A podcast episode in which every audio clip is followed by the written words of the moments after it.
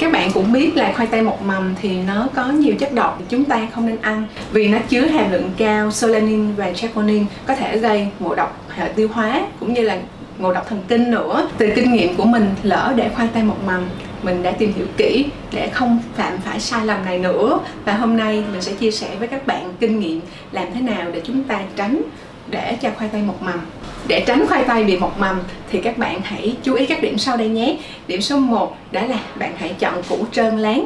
Và nguyên củ nha bạn đừng có chọn những cái loại khoai nào mà nó bị dập nát thì những, những cái chỗ dập nát nó cũng dễ có những cái chất độc tích tụ ở đó. Điểm số 2 đó là khi bạn lưu trữ ở nhà thì bạn hãy chọn cái nơi nào mà khô ráo thoáng mát và hơi tối một chút. Vì nếu mà có đủ ánh sáng và độ ẩm thì khoai tây rất là dễ bị mọc mầm và điểm số 3 đó là các bạn lưu ý khi mà mình ăn đến đâu thì mình nên mua đến đó, không nên mua quá nhiều. Nếu chúng ta mua quá nhiều thì đến một lúc nào đó chúng ta quên đi hoặc là chúng ta bận rộn thì chúng ta rất là dễ ờ, để cho khoai tây nó có cái điều kiện thuận lợi và nó sẽ nảy mầm và lúc đó chúng ta sẽ lãng phí thức ăn rất là đáng tiếc, đúng không?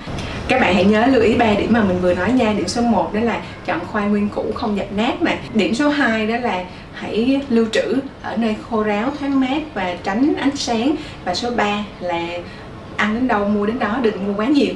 Các bạn nhớ làm theo ba bước của mình hướng dẫn để tránh chặt khoai tây một mầm nhé. Chúc các bạn thành công.